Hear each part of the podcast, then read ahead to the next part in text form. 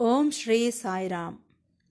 ಪ್ರಶಾಂತಿ ಸಂದೇಶ್, ಪ್ರಶ್ನೋತ್ತರ ಶೀರ್ಷಿಕೆಗೆ ಸ್ವಾಗತ, ಸುಸ್ವಾಗತ. ಎಲ್ಲರಿಗೂ ನಮಸ್ಕಾರ.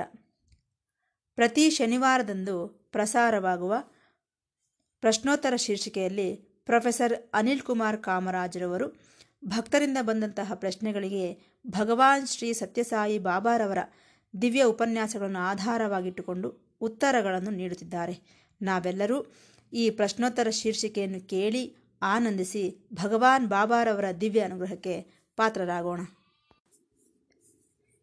ಈ ಪ್ರಶ್ನೆಗಳು, ಉತ್ತರಗಳು ಪ್ರೊಫೆಸರ್ ಅನಿಲ್ ಕುಮಾರ್ ಸಾರ್ರವರ ಸತ್ಯೋಪನಿಷತ್ ಸಂಪುಟ ಒಂದು, ಹದಿಮೂರು, ಹದಿನೆಂಟನೇ ಪುಟಗಳಿಂದ ತೆಗೆದುಕೊಳ್ಳಲ್ಪಟ್ಟಂತಹವುಗಳು. ಮೊದಲನೇ ಪ್ರಶ್ನೆ, ಸ್ವಾಮಿ, ದಶರಥ ಮಹಾರಾಜನ ಪುತ್ರಕಾಮೇಷ್ಟಿ ಯಾಗದ ಬಗ್ಗೆ ಕೇಳಿದ್ದೇವೆ. ಈಗ ಜನಕ ಮಹಾರಾಜನ ಬಗ್ಗೆ ಹೇಳಿ ಎಂದು ಕೇಳಿದಾಗ ಅದಕ್ಕೆ ಭಗವಾನರು ಈ ರೀತಿ ಹೇಳಿದರು. ಜನಕನು ರಾಜಯೋಗಿ, ಮಹಾಜ್ಞಾನಿ, ದೇಹಾಭಿಮಾನ ಇಲ್ಲದೇ ಇರುವಂತಹವನು. ಹಾಗಾಗಿ ಜನಕನನ್ನು ವಿದೇಹ ಎಂದು ಕರೆಯಲ್ಪಡುತ್ತಿದ್ದನು.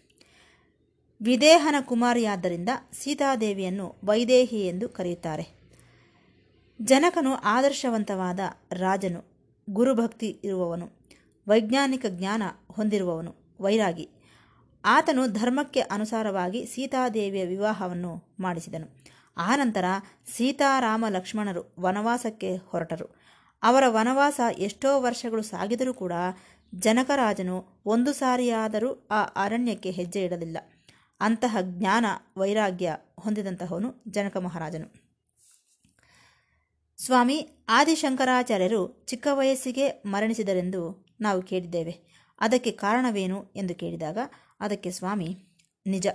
ಅದ್ವೈತ ಸಿದ್ಧಾಂತದ ಪ್ರತಿಪಾದಕನಾದ ಆದಿಶಂಕರಾಚಾರ್ಯರು ಚಿಕ್ಕ ವಯಸ್ಸಿನಲ್ಲೇ ಮರಣಿಸಿದನು. ಪ್ರಸ್ಥಾನತ್ರಯ ಶಾಸ್ತ್ರಗಳಂತಹ ಉಪನಿಷತ್ತುಗಳು, ಬ್ರಹ್ಮಸೂತ್ರಗಳು, ಭಗವದ್ಗೀತೆಗಳಿಗೆ ಭಾಷ್ಯಗಳನ್ನು ರಚಿಸಿದ. ಜ್ಞಾನ ಮಾರ್ಗಕ್ಕೆ ಪ್ರಾಮುಖ್ಯತೆ ಕೊಟ್ಟರೂ ಕೂಡ ಅನೇಕ ಭಕ್ತಿ ಸೂತ್ರಗಳನ್ನು ಕೂಡ ರಚಿಸಿದನು. ಭಕ್ತಿಯನ್ನು ವೃದ್ಧಿಗೊಳಿಸುವುದಕ್ಕಾಗಿ ಆಧ್ಯಾತ್ಮಿಕ ಜ್ಞಾನವನ್ನು ವ್ಯಾಪಿ, ವ್ಯಾಪ್ತಗೊಳಿಸುವುದಕ್ಕಾಗಿ ದೇಶವನ್ನೆಲ್ಲ ಸುತ್ತಿ ಪೀಠಗಳನ್ನು ಸ್ಥಾಪಿಸಿದನು.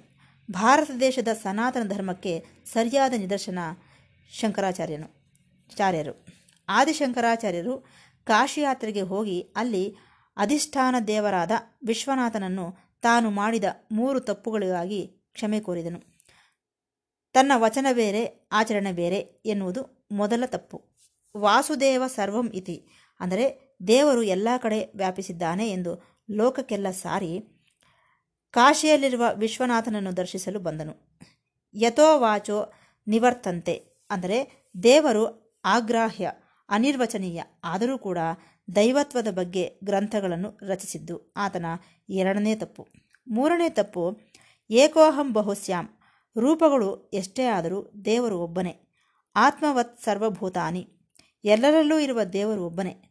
ಪ್ರಜ್ಞಾನಂ ಬ್ರಹ್ಮ, ಎಲ್ಲರಲ್ಲೂ ಇರುವ ಚೈತನ್ಯ ಒಂದೇ ಎಂದು ವಿಧ ವಿಧವಾಗಿ ಲೋಕಕ್ಕೆ ಸಾರುತ್ತಾ ಎಷ್ಟೋ ಮಠಗಳನ್ನು ಸ್ಥಾಪಿಸಿ ತನ್ನ ಶಿಷ್ಯರನ್ನು ಭಿನ್ನವಾಗಿ ಭಾವಿಸಿದನು. ಆತನ ಜೀವನದಲ್ಲಿ ನಡೆದಂತಹ ಇನ್ನೊಂದು ಘಟನೆಯ ಬಗ್ಗೆಯೂ ನಾವು ಕೇಳಿಯೇ ಇರುತ್ತೇವೆ. ಸನ್ಯಾಸವನ್ನು ಸ್ವೀಕರಿಸುವುದಕ್ಕೆ ತನ್ನ ತಾಯಿಯ ಅನುಮತಿ ಕೇಳಿದನು. ಆದರೆ ಆಕೆ ತಕ್ಷಣವೇ ಒಪ್ಪಿಕೊಳ್ಳಲಿಲ್ಲ. ಒಂದು ದಿನ ಶಂಕರಾಚಾರ್ಯರು ಸ್ನಾನಕ್ಕೆಂದು ನದಿಗೆ ಹೋದರೆ ಅಲ್ಲಿ ಒಂದು ಮೊಸಳೆ ಆತನ ಕಾಲನ್ನು ಹಿಡಿದುಕೊಂಡಿತು. ಆಗ ಅಮ್ಮ ಅಮ್ಮ ಎಂದು ಜೋರಾಗಿ ಕೂಗಿಕೊಂಡನು. ಆಗ ಆ ತಾಯಿ ಬಂದಾಗ, ನಾನು ಸನ್ಯಾಸಿ ಆಗುವುದಕ್ಕೆ ಅನುಮತಿ ಕೊಟ್ಟರೆ ಮಾತ್ರವೇ ಈ ಮೊಸಳೆ ನನ್ನನ್ನು ಬಿಡುವುದು. ಇಲ್ಲದೆ ಹೋದರೆ ನೀರಿನೊಳಗೆ ಎಳೆದುಕೊಂಡು ಹೋಗುತ್ತದೆ ಎಂದನು. ಆಗ ಆ ತಾಯಿ, ಅನುಮತಿ ಕೊಟ್ಟರೆ ಆ ಮೊಸಳೆ ಶಂಕರಾಚಾರ್ಯರ ಕಾಲನ್ನು ಬಿಟ್ಟು ಹೊರಟು ಹೋಯಿತು ಇದರ ಅಂತರಾರ್ಥವೇನೆಂದರೆ ಆ ನದಿ ಸಂಸಾರವಾದರೆ ಆ ಮೊಸಳೆ ವಿಷಯ ವಾಸನೆಗಳಿಗೆ ಸಮಾನ.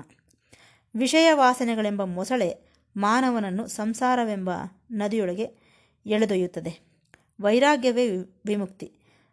ತನ್ನ ಜೀವನದಲ್ಲಿ ಮಾಡಬೇಕಾದ ಕಾರ್ಯಗಳನ್ನು ಮಾಡಿದ ತಕ್ಷಣವೇ ಶಂಕರಾಚಾರ್ಯರು ತನ್ನ ದೇಹವನ್ನು ತ್ಯಜಿಸಿದರು.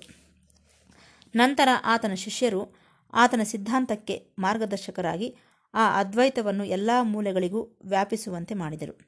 ಆ ಶಿಷ್ಯರೂ ಕೂಡ ಶಂಕರಾಚಾರ್ಯರ ಅಭೀಷ್ಟವನ್ನು ನೆರವೇರಿಸುವ ಶಕ್ತಿ ಸಾಮರ್ಥ್ಯವನ್ನು ಹೊಂದಿದಂತಹವರೇ ಎಂದು ಹೇಳಿದರು ಸ್ವಾಮಿ.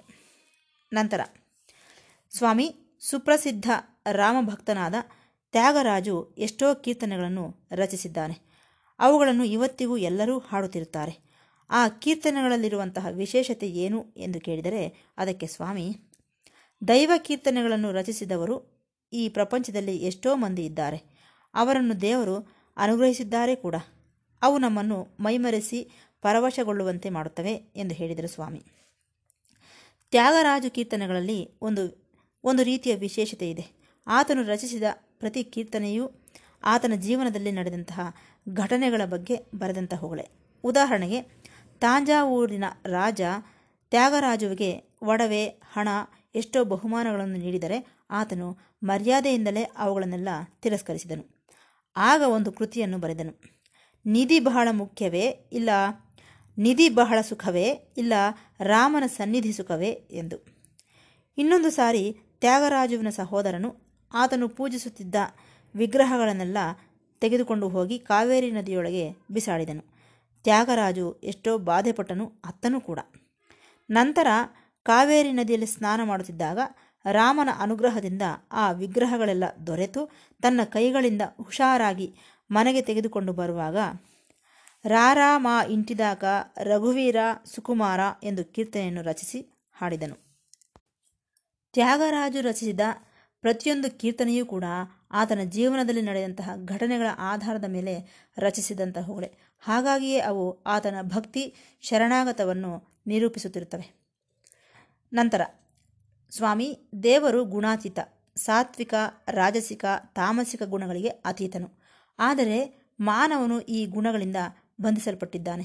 ಹೀಗಿರುವಾಗ ಮಾನವನು ಭಗವಂತನನ್ನು ಹೇಗೆ ಅನುಭವಿಸಲು ಸಾಧ್ಯ ಎಂದು ಕೇಳಿದಾಗ ಅದಕ್ಕೆ ಸ್ವಾಮಿ, ದೈವತ್ವಕ್ಕೆ ಎರಡು ಆಕಾರಗಳಿರುತ್ತವೆ. ಗುಣಗಳನ್ನು ಹೊಂದಿರುವವನು, ಗುಣಾತೀತನು ಕೂಡ. ಇಲ್ಲಿ ಮುಖ್ಯವಾಗಿ ಗಮನಿಸಬೇಕಾದದ್ದೇನೆಂದರೆ ಗುಣಗಳಲ್ಲಿ ದೇವರಿದ್ದಾನೆ, ಆದರೆ ದೇವರಲ್ಲಿ ಗುಣಗಳಿರುವುದಿಲ್ಲ. ಗುಣಗಳೇನು? ದೈವತ್ವವಿಲ್ಲದೆ ವ್ಯವಹರಿಸಲಾರವು. ಆಭರಣಗಳಲ್ಲಿ ಬಂಗಾರವಿರುತ್ತದೆಯೇ ವಿನಃ ಬಂಗಾರದಲ್ಲಿ ಆಭರಣಗಳಿರುವುದಿಲ್ಲ. ಮಣ್ಣಿನಿಂದ ಮಡಕೆಗಳನ್ನು ತಯಾರಿಸಬಹುದೇ ವಿನಃ ಮಡಿಕೆಯಿಂದ ಮಣ್ಣನ್ನು ತಯಾರಿಸಲು ಸಾಧ್ಯವಿಲ್ಲ. ಬೆಳ್ಳಿಯಿಂದ ಪಾತ್ರೆಗಳನ್ನು ತಯಾರಿಸಬಹುದು, ಆದರೆ ಪಾತ್ರೆಗಳಿಂದ ಬೆಳ್ಳಿಯನ್ನು ತಯಾರಿಸಲು ಸಾಧ್ಯವಿಲ್ಲ. ಅದೇ ರೀತಿ ಭಗವಂತನು ಗುಣಗಳಲ್ಲಿದ್ದಾನೆಯೇ ವಿನಃ ಭಗವಂತನಲ್ಲಿ ಗುಣಗಳಿಲ್ಲ. ಅಂದರೆ ಭಗವಂತನು ಸಗುಣ ಬ್ರಹ್ಮ ಹಾಗೂ ನಿರ್ಗುಣ ಬ್ರಹ್ಮ ಎಂದು ಸಹ ಹೇಳಬಹುದು. ಪ್ರತಿ ಮಾನವನಿಗೂ ಕೂಡ ಸಾತ್ವಿಕ, ರಾಜಸಿಕ, ತಮೋ ಗುಣಗಳಿರುತ್ತವೆ. ಆದರೆ ಯಾವ ಗುಣವಾದರೆ ಪ್ರಬಲವಾಗಿರುತ್ತದೆಯೋ ಅದರಂತೆಯೇ ವರ್ತಿಸುತ್ತಿರುತ್ತಾರೆ. ಮಾನವನು ಈ ಮೂರು ಗುಣಗಳಿಗೂ ಅತೀತನಾಗದೆಯೇ ನಿಜರೂಪ ದೈವವನ್ನು ಅನುಭವಿಸಲು ಸಾಧ್ಯವಿಲ್ಲ ಎಂದು ಹೇಳುತ್ತಾ ಈ ಭಾಗವನ್ನು ಮುಕ್ತಾಯಗೊಳಿಸುತ್ತಿದ್ದೇನೆ. ಮತ್ತೆ ಭೇಟಿಯಾಗೋಣ. ಸಾಯಿರಾಮ್.